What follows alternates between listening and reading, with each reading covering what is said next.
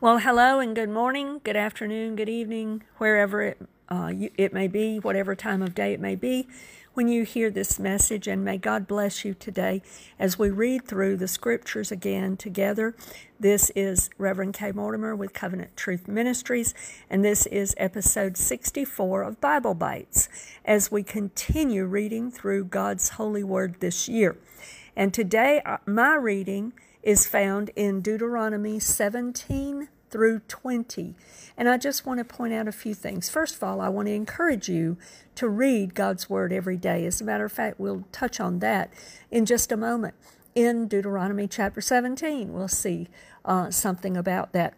So I encourage you to be making use yourself a daily habit and a routine. Let it become second nature to you to be reading God's word and putting his word in into your heart and into your mind and filling your heart and mind with his word. So, Deuteronomy 17 through 20. There are a few little points that I'd like to focus on right now. Um, and we see uh, first of all, in the very first verse, we find out this. It says this You shall not sacrifice to the Lord your God a bull or a sheep which has any blemish or defect, for that is an abomination to the Lord your God. I want to stop right there and just speak for that for, for just a moment. It's interesting that the Lord established this pattern way back in the entire sacrificial system. And when you understand what the sacrificial system was designed to do, you understand why this is important. Because the whole of the sacrificial system recorded in the Old Testament, the purpose was to be a pattern for its fulfillment ultimately in Messiah Yeshua. And so Lord the Lord establishes this pattern right here that whatever is offered to the Lord must not have any sin, any defect, any blemish or marring at all. And the purpose is because it was a pattern that pointed to the sinless Messiah who would be the ultimate sacrifice for sin. And in order to understand how those patterns fit, the best way, the best bridge between the Old Testament Torah and the patterns and in the sacrificial and Levitical priesthood and the New Testament fulfillment in Messiah Yeshua Jesus Christ is the book of Hebrews. I would encourage you to read the book of Hebrews and see how beautifully Christ has fulfilled all of this. But Christ, we are taught here in this pattern that he would be sinless. He was the innocent, perfect Lamb of God who would die for the sin of the world. And he was, in fact, sinless because only a sinless blemish free animal could have been offered to the Lord, and only a sinless sacrifice could have paid the ultimate price for our sins. Hallelujah. Praise be to God. We also find in verse 6 of chapter 17 a principle I'll speak about in a moment, but it's about the, the principle of two or three witnesses, um, being that it establishes a matter. Hallelujah. Then in verse 7, Notice this, where it's talking about in verse 6 and 7 that nobody can be put to death on the mouth of one witness. It has to be at least two or three witnesses that will attest to something. And then it says in verse 7 the hands of the witness, the witnesses will be the first against him to put him to death, and afterward the hands of all the people. And I find that interesting when we connect it with an example that we find a story about Jesus and an encounter he had when in John chapter 8 they brought to him a woman caught in adultery. Now, according to Torah, both the woman and the man were to be killed, they were to be stoned. That was the Torah law. And so these accusers bring her to him. And what does Jesus say to them? Let him who is without sin be the first one. In other words, they were the witnesses against her, and yet they, in good conscience, could not condemn her because they were not sinless to begin with. But he took that example from this verse in verse 7. The hands of the witnesses were to be the first against that person to put them to death. So they brought to her and claimed to be witnesses against her. And they brought him to uh, brought her to, to Jesus and said, Hey, she's supposed to be stoned. So Jesus says, Okay, you're the witnesses, be the first to stone her. But know this are you without sin yourself? You see that pattern. See, he was doing that because of what the Torah had said and what the law had said. And because they were not sinless, they couldn't raise a stone against her. And they turned and left. And then Jesus was able to set her free and give her brand new life and forgive her for her sins. Hallelujah. It's a beautiful, beautiful story. I want to point out one more thing in, no, actually, two more things out of chapter 17. First, just a comment on verse 16 talks about um, the this is talking about the king in this section he's saying god is saying hey i know there's going to come a day when y'all going to want a king but let me tell you about what a king's going to do and how he's going to be and and he gives them this instruction and this information in verses 14 all the way through the end of that chapter. And he talks about kings. And I want to make one more point about that in just a minute. But the point that struck me out of verse 16 was he was talking about the king should never multiply horses and want to go back to Egypt. He says at the end of that verse, he says, For the Lord has said to you, You shall not return that way again. Beloved, Egypt represents our sinful past, those things that, that were in um, that were in our lives prior to being saved that God has delivered us from and set us free from. And beloved, we are never to go back to those things again. As a matter of fact, Jesus affirmed this in John chapter 8, verse 36. John, uh, Jesus said this, and John records it for us Whom the Son sets free is free indeed.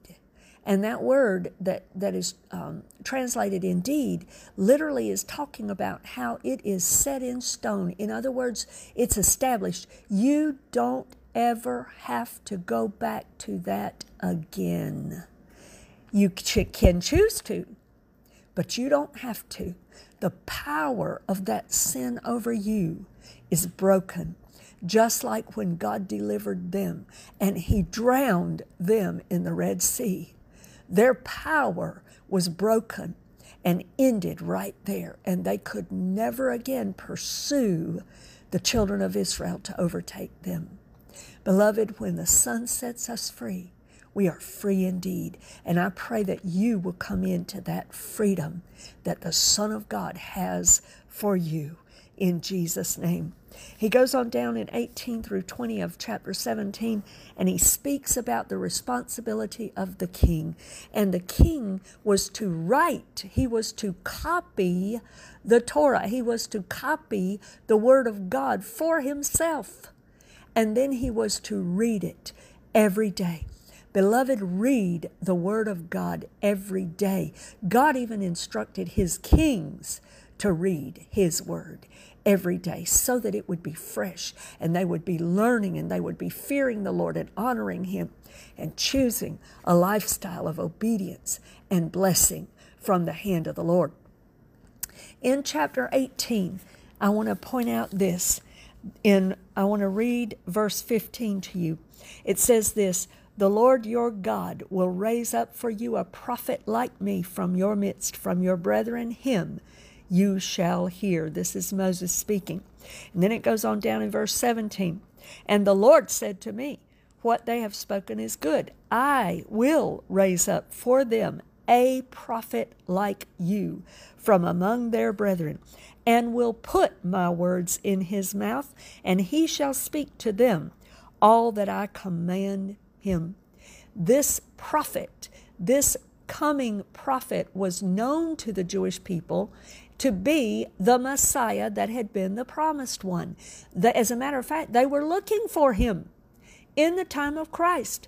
One of the things that they asked um, John the Baptist, one of the questions they asked him, Are you the prophet? They were referring to this prophesied prophet from Deuteronomy 18 15 through 18 here, where God promised to raise up a prophet, and they knew that prophet to be the coming Messiah. And we know that that was fulfilled in Jesus. God put his words in Jesus' mouth and he spoke. And remember, they were amazed because he spoke with authority, he spoke with anointing. He was the prophet to come on the scene.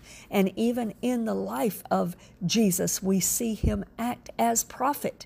He prophesied in Matthew 24 and other places. He prophesied of things to come. He prophesied of his own death, burial, and resurrection.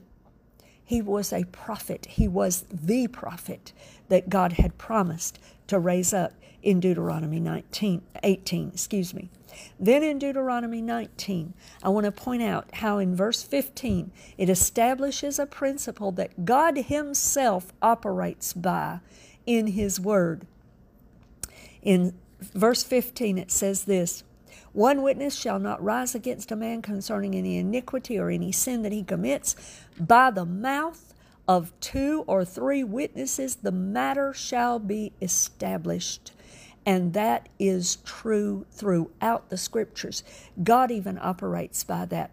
As a matter of fact, we see it all the way from Genesis to Revelation. In the book of Genesis, in chapter 18 and 19, we see the Lord come to Abram with two, we believe to be angels. And these angels go on into Sodom and they are there are two because it was by the mouth of two or three witnesses anything had to be attested. And you'll read in chapter 18 when the lord is speaking with abram and he tells him that the cry against sodom has come up to my ears and we are come down now what to establish it to verify it, to attest to it. So the two witnesses go and they can attest to the wickedness of Sodom. And so they go in there. Now, following that same pattern, all the way in the book of Revelation, we see the rise prophesied of two witnesses. And they follow the exact pattern that God established in Genesis 19. They will do the same type of work in that day, in that coming day, that those angels did in the in the field of Sodom, in the time of Sodom, in Genesis 19. God always operates by his own principles here, like he established in his word. By the mouth of two or three witnesses, a matter is established. You can find that to be true throughout the word of God as well, especially when it comes to doctrinal matters. You will see in the New Testament, several of the writers all attest to the same thing. That's one of the reasons we have four Gospels, because we have four different writers accounting to many of the exact same events. They are all attesting to that, so that the matter is established and it can, it is verified, and it can you can bank on it. You can believe it because it's true. Hallelujah! Praise be to God. And then lastly, in chapter 20. I'd like to read verses 1 through 4, and then I want to close with this, with this thought. When you go out to battle against your enemies and see horses and chariots and people more numerous than you, do not be afraid of them, for the Lord your God is with you, who brought you up from the land of Egypt. So it shall be when you are on the verge of battle, that the priest shall approach and speak to the people, and he shall say to them, Hear, O Israel, Today you are on the verge of battle with your enemies. Do not let your heart faint, nor be af- do not be afraid, and do not tremble or be terrified because of them. For the Lord your God is he who goes be- who goes with you, excuse me, to fight for you against your enemies to save you.